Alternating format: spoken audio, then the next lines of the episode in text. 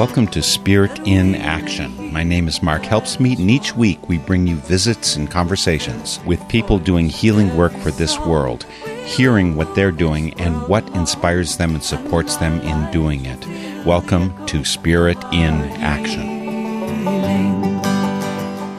If you've listened much to Spirit in Action, you know that we do not feature the flash in a pan, excitement of the moment, issues and topics. In fact, I would say that our purpose is very much in opposition to that kind of thinking. Personally, I try to stay rooted in the eternal, to be focused on the big picture, and, at the same time, to live as if I were going to die tomorrow, while learning as if I was going to live forever. That last statement, by the way, is a paraphrase to a statement of Mohandas K. Gandhi, not my own, but it is an ethic I embrace and I try to live up to. The point is that I'm very reluctant to just jump into the 24 7, 365 news cycle because I think it is adrenaline fed, not content conscious.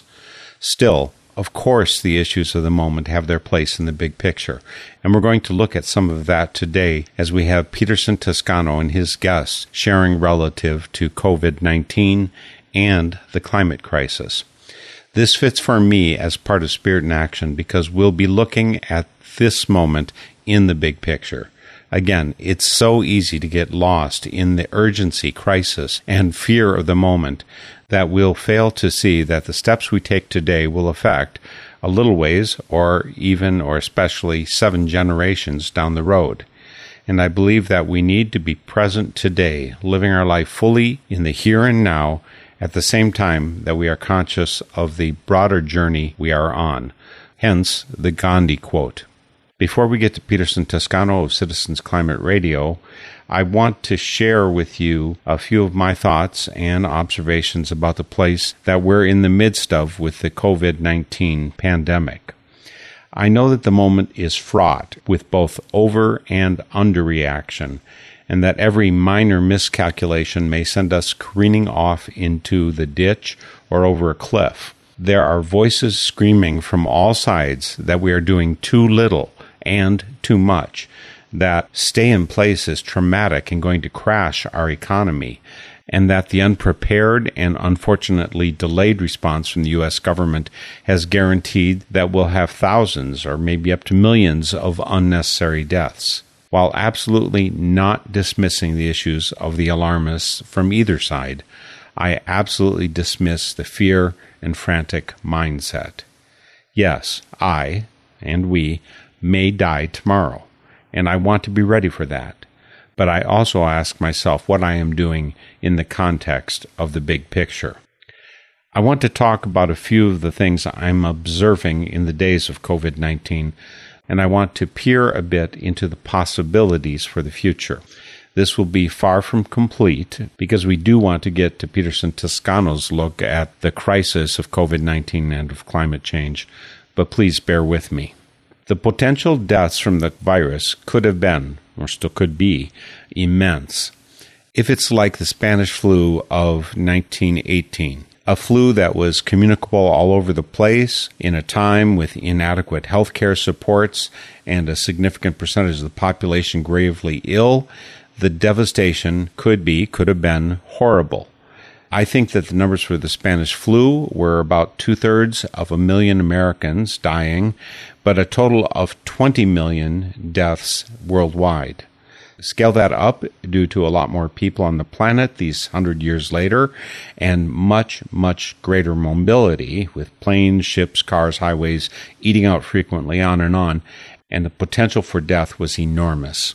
But we also have much better medical care techniques, methods, and equipment than a century ago. We have respirators, antibiotics, x rays, and so much more. But this is not an attempt to look at the technology but a look at the human and lifestyle components of today's response.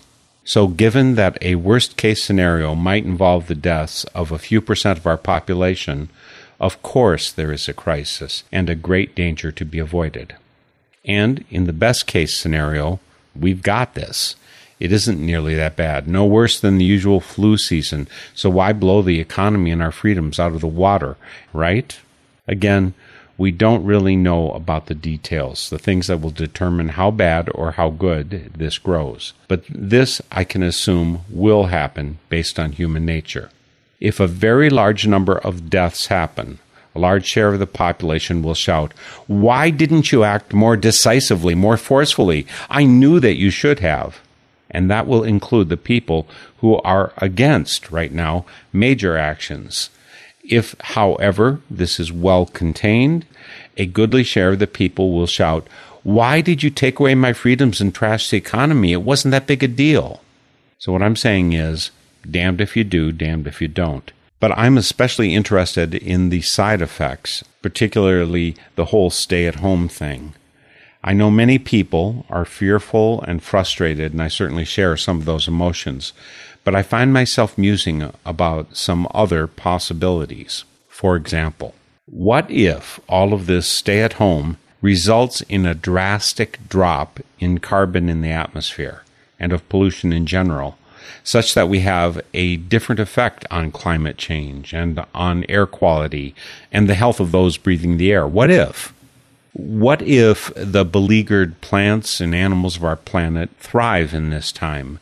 Both with the cleaner air and with fewer people rushing down the roads and without the trash and pollution spewing at the rates that we've become used to. So, what if? What if the overhead expense of our rushing about life, like the wear and tear on the roads, all the massive employment needed to supply 24 7 whatever you want at any moment culture, what if that ends up reducing all the spending we so frantically do? What if people find out that they like not being on a treadmill and they like having more time in their homes and with their kids? And what if they find that it really is better and a richer life to not be so absorbed with more, more, more? And what if there is a change that continues after the crisis point is passed and more people take walks, wake to the rhythm of their biological clock in nature instead of the screech of an alarm? Just think, what if? And what if people learn to appreciate their friends and their hugs and their touch of the community? What if teachers and medical people and the people in service industries end up getting the recognition and appreciation they deserve for their work? What if we end up valuing the really important things in life and giving less of our absorption to the distractions and the addictions that are part and parcel of treadmill living? I'm looking at this crisis as a potential learning experience, an opening to vital, rooted, present, insightful living. I'd love to hear from you as we live this precipice moment. But right now, I want to turn the mic over to Peterson Toscano of Citizens Climate Radio. All of his podcasts are hosted on the NorthernSpiritRadio.org website, and every three months, Peterson acts as guest host for Spirit in Action. And the next one for that is still more than a month down the road. But this episode of his podcast clearly speaks to the crisis of the moment and to the ongoing crisis of our climate. It seemed that today would be a particularly good time to look at the big picture of dealing with crisis. I strongly believe in all the work that Peterson Toscano does, not only Citizens Climate Radio, but also the Bible Bash podcast he produces with Liam Hooper, and his theological thought and work, and all of his creative and theatrical work, a bit of which you'll taste in today's episode. The point is, Peterson Toscano does good for the world, and he is great at doing it. Here he is. Today's episode will be different from previous ones. This is, of course, a podcast about climate change and climate solutions.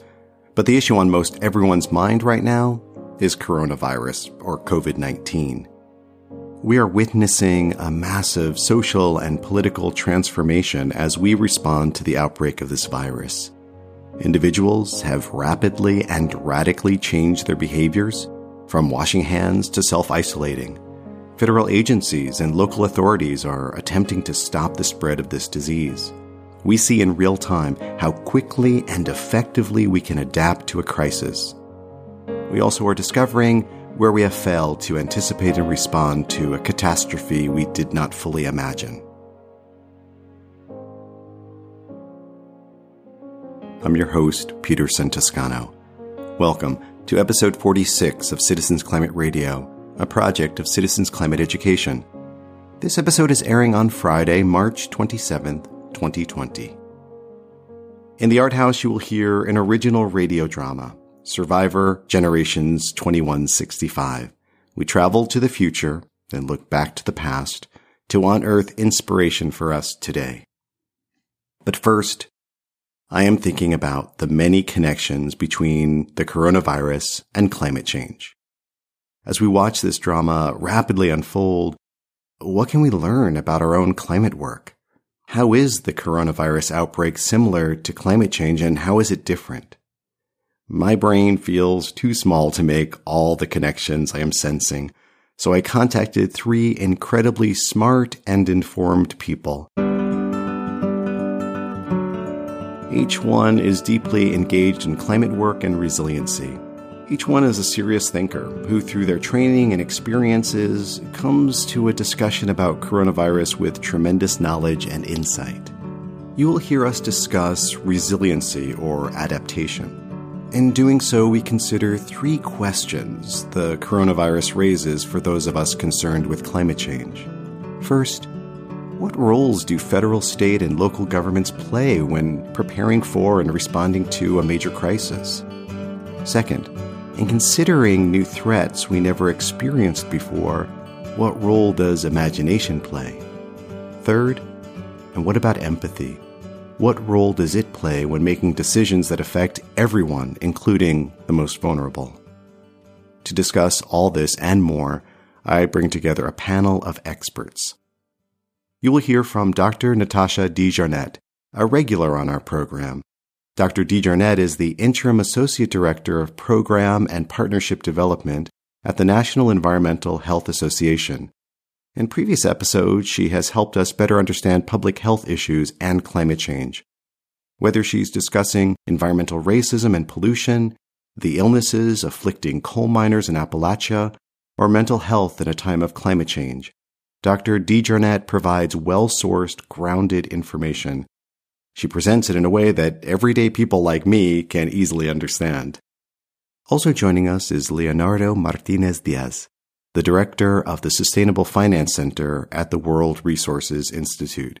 He leads the center's work to help drive finance into activities that promote sustainability and that combat climate change. He previously served as Deputy Assistant Secretary for Energy and Environment at the U.S. Department of the Treasury. And we welcome Alice C. Hill, a Senior Fellow for Climate Change Policy at the Council on Foreign Relations. She comes with wisdom, thoughtful analysis, and experience to share. As a climate change resilience expert, Alice believes we possess the tools needed to respond to the impacts of climate change. Over 10 years ago, she joined the Obama administration as senior legal counsel to Homeland Security Director Janet Napolitano. I initially started a conversation with Alice and Leonardo about the book they co-authored. It's called Building a Resilient Tomorrow how to prepare for the coming climate disruption. But as I spoke with them, the coronavirus outbreak loomed larger and larger. We were seeing an immediate need for resiliency and adaptation. These two terms are often interchangeable, but in the USA, the word adaptation does not always go down well. Leonardo explains that while for some adaptation carries political baggage, for other people, the idea of adaptation conveys the concept that we can just adapt to climate change, that if we just make these changes, that we can live with it and sort of keep going as if nothing had changed fundamentally. In their book, they decided to use resiliency instead. Uh, a lot of people understand what that means the ability to absorb some of the impacts, the ability to recover from the impacts, and to bounce back from from those uh, disasters. So I think it's a it's a term that that is sort of more neutral and and that most people can understand from local government to business to civil society. Alice shares with us her definition of resiliency. When I joined the National Security Council, one of the things we considered is whether we should try to work towards a single definition of the word resilience. And we concluded that there were multiple definitions that the federal government had already issued. And we decided that or I decided that I could spend my entire time that I was in the administration trying to define this word in a way that was satisfactory to all the agencies. So rather than do that, I decided it was more important that we actually embark on making policy. The rough definition we used was to be able to prepare for, respond, and recover from catastrophic risk. But when it comes to climate change, that means responding to these new types of events that are exacerbated by climate. Now, you may notice an occasional wrinkle or crackle when Alice Hill speaks. Interviewing people remotely comes with some technical glitches. Dr. Natasha DeJarnette, a public health expert, sees similarities between coronavirus and climate change. She also views them through an environmental health lens. First, the World Health Organization has called for urgent action on both of these threats to health. Both are affecting health globally, and we're experiencing the health effects locally. And both are connected to environmental health. So both are health emergencies.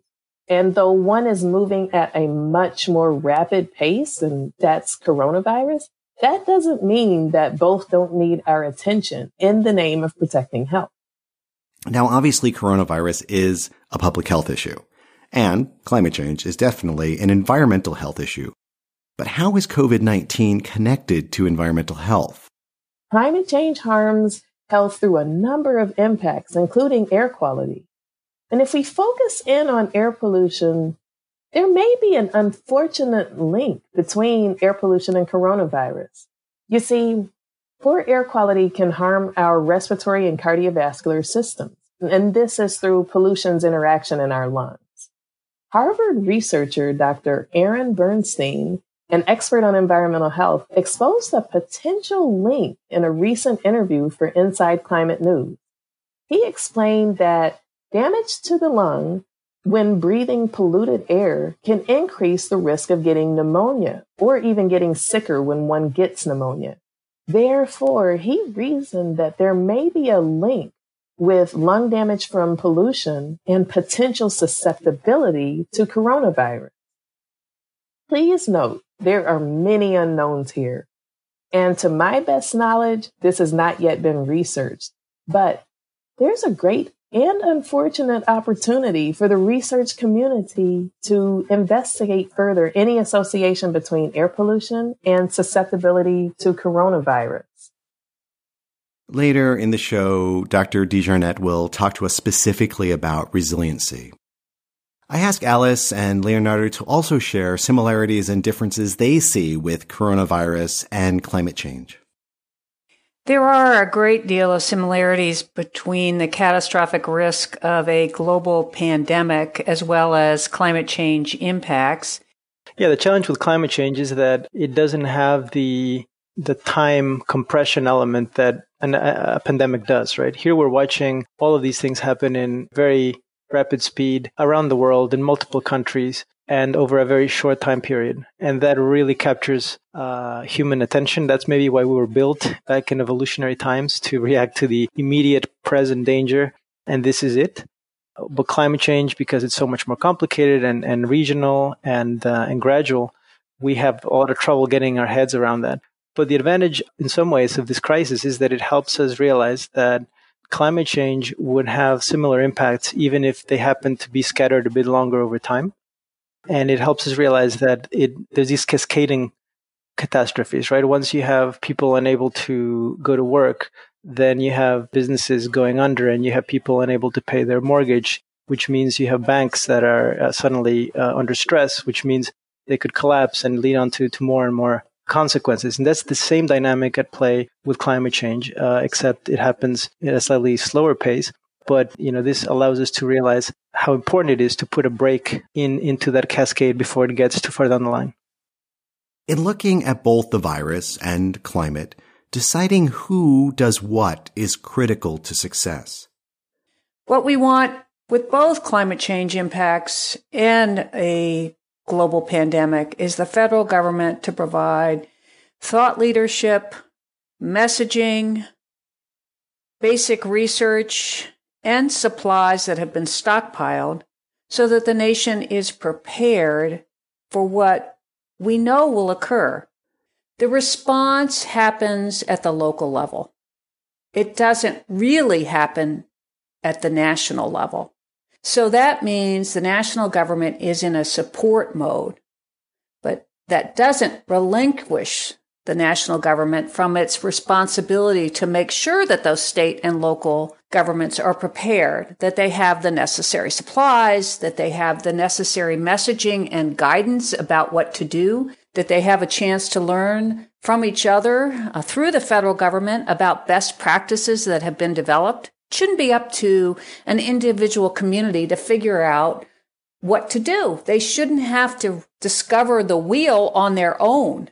And that is a fundamental role that the federal government will play for all catastrophic risks going forward because the decisions will have to be made on a very local basis, but they'll need the research, the money, and at times the personnel from the federal government to get the job done. And by not being prepared in advance, any actions end up costing the government and taxpayers much more money. This fact may ultimately help get more conservative lawmakers on board in embracing measures to mitigate climate change. Conservative comes from the word conserve. In earlier administrations, some of the biggest environmental uh, changes come from Republicans. I think it was traditionally part of their platform. It was Reagan who did the Montreal Protocol. Uh, it was under a prior Republican administration that we first got the Clean Water Act as well as the Clean Air Act. So this is a long standing proposition. And I think that for the conservatives, they have a wonderful argument. It's one of the reasons that I wanted to work at the Hoover Institution, a center right think tank, even though I'm a Democrat, I was in the Obama administration, is because this is an issue for anyone who is fiscally conservative. The costs of these events, including uh, hurricanes, droughts, wildfires, will quickly overwhelm uh, our economy. It's not sustainable going forward not to prepare. We know that for every dollar we spend preparing for a catastrophic event, we can save $6 or more on average in damages. So preparing makes sense for our purses and it makes sense in terms of saving lives. I think it's a bipartisan issue, but I think it really plays to the heart of conservatives who view themselves as uh, guardians of the public treasure. Adequate and thorough preparation does not only save money, it also saves lives.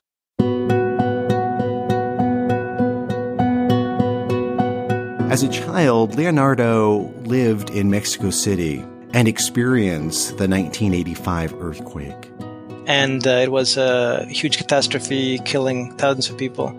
And what I saw at that point was not only how natural disasters can upend kind of civilized life overnight, but also how society can come together very quickly and, and work itself out of the uh, disaster. And so at that point in Mexico, the government uh, was famously inept and, and absent really in the early hours and days of the uh, after the earthquake.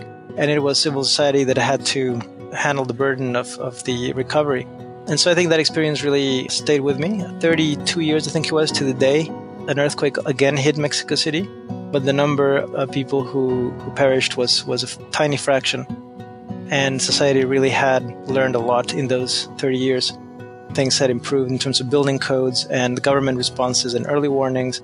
So it is possible to learn from disaster, and uh, I think that that stayed with me.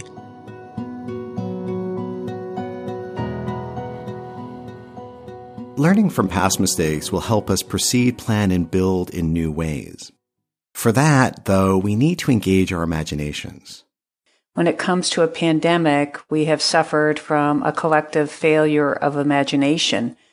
That's always the thing that's identified after catastrophic event. It was identified after Pearl Harbor, Katrina, 9 11, and now it will be clear with this that there's been a failure of imagination that things could go so terribly wrong.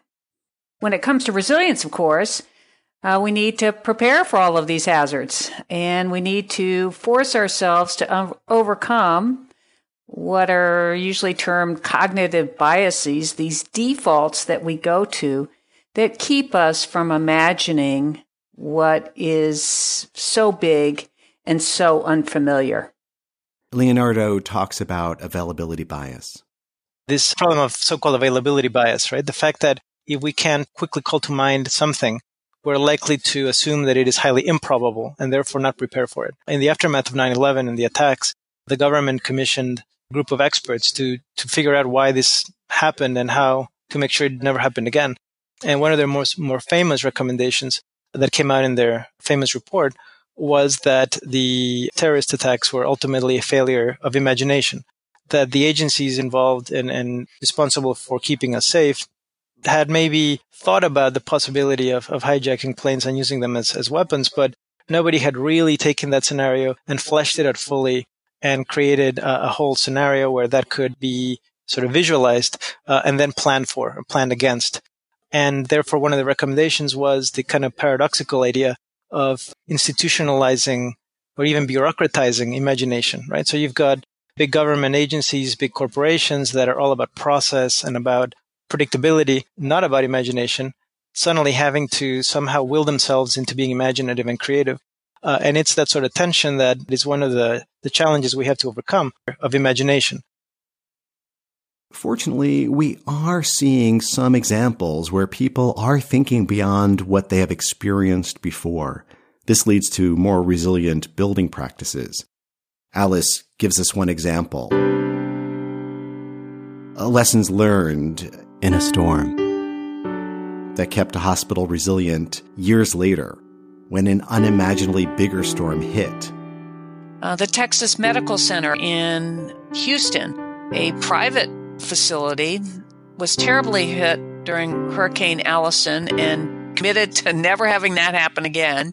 So it poured money into raising valuable equipment, higher floodproofing entryways, And so during Allison, it lost functionality in virtually all of its hospitals. This is a two mile square facility.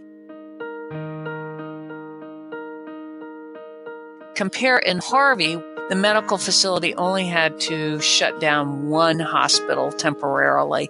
The rest of the entire campus was able to continue to operate. And because they had planned so well, personnel knew they needed to get there so there's a wonderful story of even medical personnel kayaking to work so that they could keep the hospitals running, continue to treat patients. This is very important during a crisis. So when we see these examples of leaning forward and being prepared for something that could be worse than what we previously experienced, it can save a great deal of time, money, expense, and even save lives. As we experience larger storms, more and more extreme weather, and public health crises that threaten everyone, especially the most vulnerable, we need more than just intelligent planning. We need love, compassion, caring. As our problems magnify, so must our empathy. I asked my three guests about the need to enlarge our empathy. It is a wonderful thought that our empathy needs to be in place and that we need to approach these issues with greater empathy. I'd never thought of that before, uh, that empathy is critical, but it is because there will be enormous amounts of suffering. We will see that some people are in harm's way through no fault of their own. And that's why we're all going to have to help each other uh, find successful pathways to deal with climate change impacts there's a lot of hope. There's a lot of things that we can do now to make sure that everyone can remain in a much safer position. But as you pointed out, we need to focus as well on the most vulnerable in our society because they have fewer resources and uh, less of a buffer to handle the kinds of punches that climate change can sometimes carry. So our ability to understand and try to put ourselves in the position of others will be critical. And hopefully that doesn't take too much imagination. That should be something that we can all exercise to have better outcomes. Dr. DeJarnette echoes this point and connects it to the resiliency needed during this time of coronavirus. We are resilient when we work together to help each other to come out even stronger on the other side of a crisis. We're resilient because we support our most vulnerable. For example, folks are working to protect older adults who are quite susceptible to coronavirus. Communities are working to protect children who are dealing with schools that are closed. But those schools may have been the one place they were able to find consistent meals.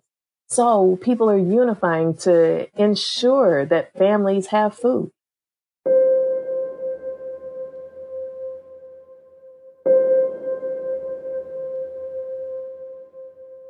I'm breaking into this episode of Citizens Climate Radio, featured on today's Spirit in Action show from Northern Spirit Radio. Remember that northernspiritradio.org is the central place for getting in touch with us with all our programs since 2005 available for your free listening, for linking up with our guests, for offering ratings and feedback, and for donating to support Northern Spirit Radio. We count on your help to make this continue. The thing is that 90% of our media in the United States is controlled by just six corporations. Just let that sink in, and you'll realize why local community radio is so very, very important. So I hope that first and foremost, you'll support your local community radio station. Do it with your wallet and your hands and your voice, media of, by, and for the people. But right now, back to this current episode of Citizens Climate Radio from today's guest host, Peterson Toscano, on today's Spirit in Action. Go ahead, Peterson.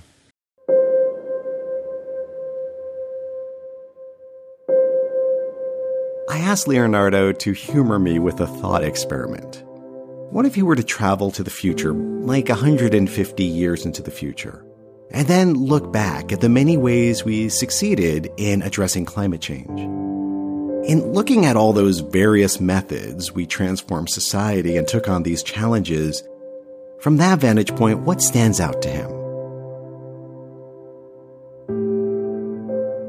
We could only succeed if we looked after the most vulnerable first, because regardless of all the progress that was done during those years, didn't just stop and, and go away. It, it still took a toll uh, on, on the planet. Along the way, it hit the poorest and the most vulnerable across and within countries first.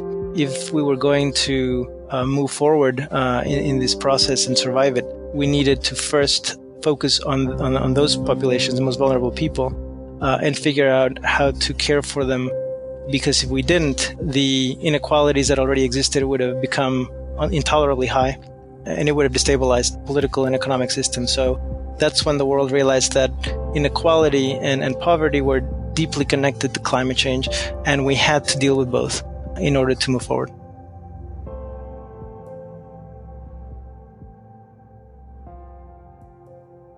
How we identify a problem influences the way we approach it. Several politicians, including President Trump, refer to the coronavirus as an enemy we need to attack.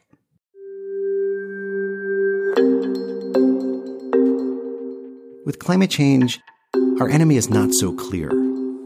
During war, we tend to react towards uh, an enemy that is clear, that is uh, tangible, and that is shooting at us, right? And here we're dealing with uh, a much more abstract, difficult, and complicated thing. And so we have to be able to tell a story about how climate change is an enemy that has to be confronted with this kind of wartime mobilization like effort. And we have to make this uh, enemy, in quotes, as real as possible it doesn't escape me that the irony, of course, is that the enemy is us in many ways, right? And that we have to figure out how do we use that to, to inspire action. Having a shared enemy, though, may bring about a well needed political change. But hopefully, what comes out of this whole episode is a renewed understanding that we have a shared interest collectively as a country and as a, as a world for survival, and that we are a lot better off collaborating with one another with these transnational threats than we are by trying to go it alone, where ultimately no country can really uh, mount a, a, successful defense to either coronavirus or climate change on its own. So, we, out of this tragedy, we come out with a better understanding of what ties us together and our collective effort to survive. That is something you can use in the politics of climate change. That is something you can harness towards a much more focused discussion about how to change our climate policy. And I think that's ultimately what uh, is really going to, to be quite helpful. And hopefully it's something that allows us to push against all these forces of division and sectarianism and, and tribalism that we've seen over the last several years and, and can show them for what they are, which is a real obstacle to our ability to survive as a species. Climate resiliency is often about protecting the public and property from extreme weather events. Alice Hill challenges us to embrace climate mitigation as part of this resiliency. I will say the most important resilience policy there is is to cut our emissions because we will adapt and we will be resilient, but it will be a lot easier if we don't have as much heat to prepare and recover from. Still, these days, I find it hard to focus on anything but the current crisis that has upended all of our lives. The impacts of the coronavirus are only beginning to be felt. And unfortunately, there's still a lot more sickness, suffering, and sadness ahead for many of us. Additionally, growing concerns about the economy, unemployment, and political stability alarm many of us. Economists and leaders point out how this current crisis is a gigantic stress test on the banks and the entire world economy. As our leaders decide the fates of citizens and residents, I recognize the coronavirus and climate change are both stress tests of our morals and of our values. We protect the people, places, and things we love the most.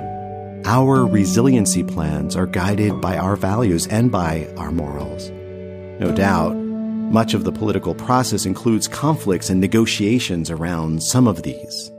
Hopefully, though, when faced with these large existential threats, we will find the common ground we need for our shared survival.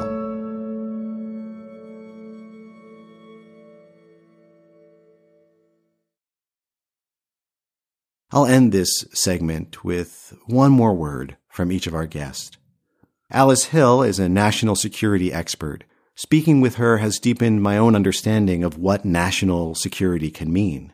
For a lot of people, that just means the Department of Defense, the military response, that's national security. National security can mean also diplomacy through, for example, our State Department. It can mean development work, that is international investments to help overseas communities so that they remain strong and vibrant and can be strong allies to the United States, but also maintain global stability. When it comes to climate change, my feeling is that that definition can be too narrow, even taking the broadest, including the diplomacy and the development, including defense, because it doesn't get at the core of human security. And human security is what is so threatened by climate change our livelihoods are threatened. Uh, if you look at agriculture, if you look at fisheries, substantial changes in our ability to grow food and, in the movement of fish stocks, and that will have profound effects across the globe.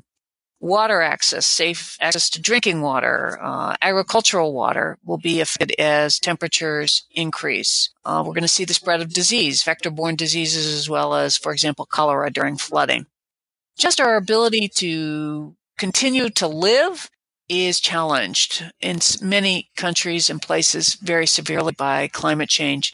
And that creates security risks that feed into traditional national security risks, but are just threats to human existence. Even with stimulus packages already passed in the USA, India, Singapore, and other countries, likely we'll have more to come. Leonardo considers possible paths forward.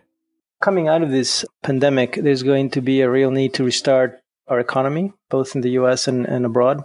There's going to be the immediate need to get money into people's pockets. But then after that, there's going to be uh, a big stimulus package of some kind here and around the world. We need to make sure that when we start spending again, uh, government spending to get the economy going, that we're investing in things that are going to be helping us with climate, not not just um, doubling down on, on fossil fuels. We need to come out of this pandemic making sure we're investing in our future health, avoiding climate impacts and improving air quality and so on, rather than coming out of a disaster, health disaster, by betting on another health disaster. Dr. DeJarnette reminds us that the coronavirus crisis is not the first time we needed to be resilient. We come to this moment with history behind us that can inspire us. Gandhi is quoted for saying the true measure of a society can be found in how it treats its most vulnerable members. This is why we're resilient. And it is this resilience that has accompanied us through so many major health and safety threats. And it will also bring us through the coronavirus pandemic as well as climate change. Many, many thanks to Dr. Natasha DeJarnette, the Interim Associate Director of Program and Partnership Development at the National Environmental Health Association, to Leonardo Martinez Diaz, the Director of the Sustainable Finance Center at the World Resources Institute, and to Alice C. Hill, a Senior Fellow for Climate Change Policy at the Council on Foreign Relations. Alice and Leonardo are authors of the book Building a Resilient Tomorrow How to Prepare for the Coming Climate Disruption. You can get their book on Kindle and wherever books are sold online, and eventually in bookstores once they reopen. You can find links to my guest in the show notes. Just visit citizensclimatelobby.org slash blog. On the right side of the page, click on the Citizens Climate Radio menu option, then look for episode 46. That link again is citizensclimatelobby.org slash blog. Now it is time for the Art House. We welcome to the Art House the Climate Stew players with their radio play Survivor Generations 2165. Now imagine, you're living in the future. The year is 2165. It is a particularly good time to live on planet Earth. Because of the bold and creative actions taken over a century ago, the impacts of climate change have been decreasing. The infrastructure and responses developed over time protect the public, including the most vulnerable. There is now time to reflect on the past, and as a result, the most popular entertainment of the day does just that. Survivor Generations revisits times of extreme challenges to reveal the resiliency and determination of our ancestors. Sit back, turn on your internal viewing device, and enjoy another episode of Survivor. I am Timothy Meadows. Welcome back to Survivor, the world's longest running television program where we are doing a countdown of the top 20 Survivor generations of all time. Uh, most people do not know about the atrocities faced by the citizens of Leningrad, what we now call Petersburg, Russia. Adolf Hitler rapidly conquered and annexed nations, then set his sights on Moscow. But before he could take the Soviet capital, he first needed to capture Leningrad, the Venice of the North, seat of fine culture and the manufacturing center of the USSR. While never ultimately succeeding in invading the city, Nazi forces surrounded it for nearly three years. Four times a day, they rained down bombs in their devastating blitzkrieg assaults the siege of Leningrad, with the death of over 1 million citizens, became known as the infamous 900 Days. Yes, they say it was 900 days. Actually, it was only 872 days. They exaggerate. No, I know because I was there. I was just a boy when it happened. Yuri Ivanovich Petrov, born August 23, 1930, had just turned 11 years old when the siege began in September 1941. We share with you archival footage from an interview conducted in August of 2001.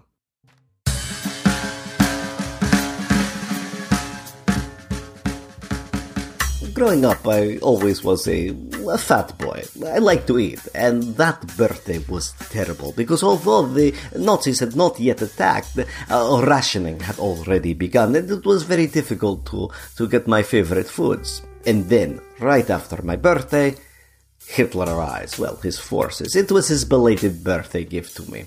Uh, now, the Nazis, they were very consistent in their attack. Uh, they bombed us four times a day. And of course, the first thing they attacked was the Badaev warehouse. Uh, this is where we kept all of our food storage, which was stupid. I mean, the officials were warned to protect this. Do they think about the people? No. Gross mismanagement of disaster relief. So then, all we had was the rationings. Ugh. And it was not very much. For me as a boy, I would get one and one half slice bread per day. Uh, but this was not normal bread. It was made with floor sweepings and linseed oil. It was this drippy, goopy thing they called bread. And so we had to be creative. Uh, we developed a whole siege cuisine. It is amazing what you can do with glue and shoe leather.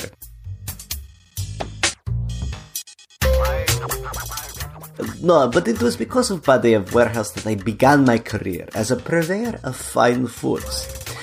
After the warehouse blew up, we went, my friends and I, to see what remained. Nothing.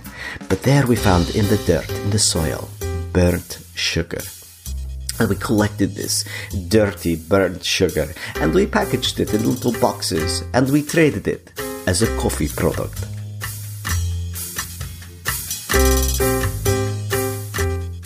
With bitter cold temperatures averaging 22 degrees below zero, no gas, electricity, or food supplies, along with the daily bombing raids, the citizens of Leningrad encountered a cruel and destructive winter. In January of 1942, over 100,000 people perished. By February, 20,000 died per day. While the citizens starved and froze, the city of Leningrad burned. No, there were fires everywhere. Yes, well, of course, because of the bombings, yes. But also, um, we had to stay warm, and people would burn anything antiques, books, and of course, sometimes there were accidents and fires. Now, my mother, oh, she worked so hard, even though she was so thin and often sick. Uh, she worked in the factory with the other women uh, much of the day. And then after work and, and early in the morning, she would go out and help dig the anti-tank trenches. And then all of the waiting online. She would wait online forever for the rations. She would carry with her, her a little tin box and in this tin box were our ration cards. It was not very much, but it kept us alive. And it was on February 22nd of that first winter that I returned home. It was already dark. Uh, I turned the corner and I knew immediately what had happened. I saw our building with the empty window, smoke coming out like from empty eye sockets and there on the ground was all the debris of the things that the people had thrown out who could not escape furniture and clothing. And there among the debris I looked and I found dented and burnt my mother's tin box with our ration cards. And I know that at those moments it was that she was thinking of me.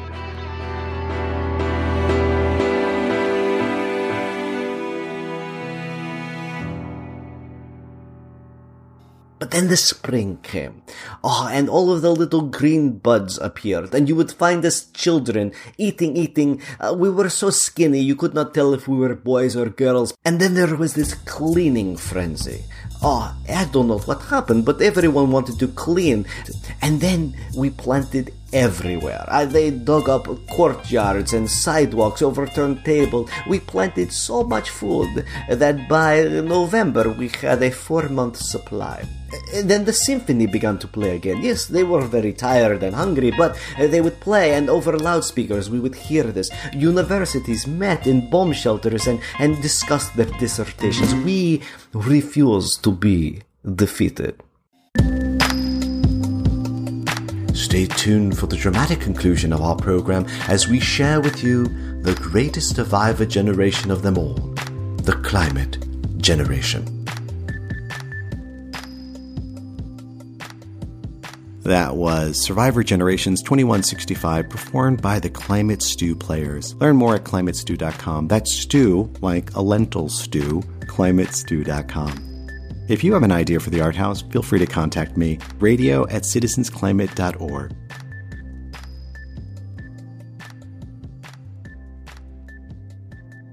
Now it's time for our monthly puzzler question. I will give you more time to respond to last month's puzzler. Here goes.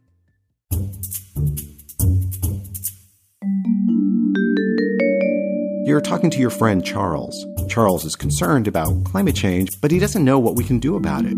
So you explain carbon pricing as a powerful tool to help us decrease fossil fuel emissions. Before you can say anything more, Charles interrupts. Are you out of your mind? Did you see what happened in France when they tried that? Those yellow vest protests? It was a political disaster. You really expect that to work here? So, how would you respond to Charles? Send me your answers. Leave your name, contact info, and where you're from. Get back to me by April 15th, 2020. You can email your answers to radio at citizensclimate.org. That's radio at citizensclimate.org, or better yet, leave a voicemail of three minutes or less at the following number 518 595 9414. Plus one if calling from outside the USA. That number again is 518 595 9414. And if you didn't catch all that, I'll give you the contact information in a moment.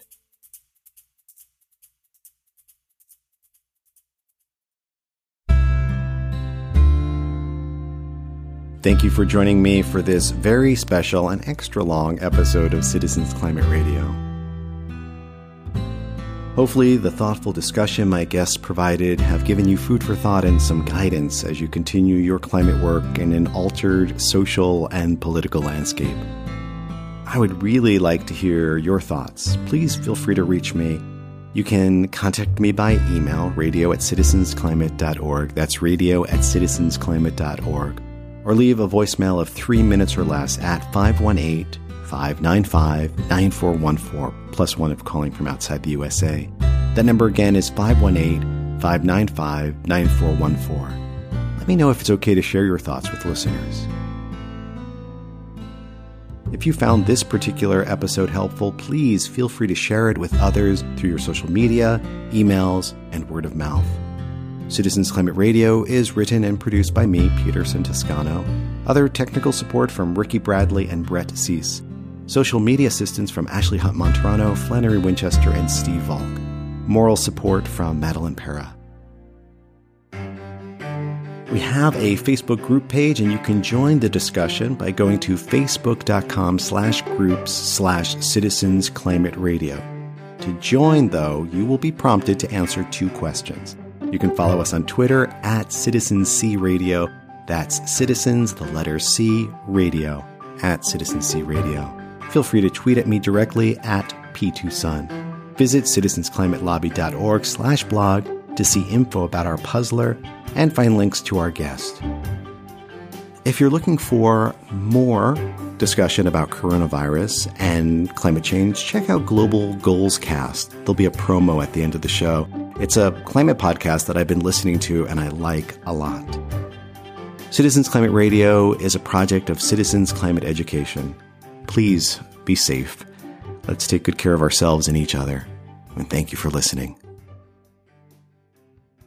We'll have Peterson Toscano of Citizens Climate Radio back as guest host for Spirit in Action in just a month. So look for it and follow our links to Peterson and all of his good work. Thanks to Peterson for today's so very relevant episode. Thanks to you for listening, and we'll see you all next week for Spirit in Action. The theme music for this program is Turning of the World, performed by Sarah Thompson. Check out all things Spirit in Action on northernspiritradio.org. Guests, links, stations, and a place for your feedback, suggestions, and support.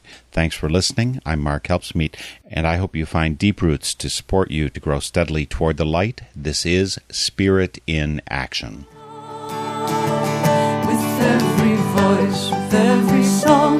We will move this world along, and our lives will feel the echo of our.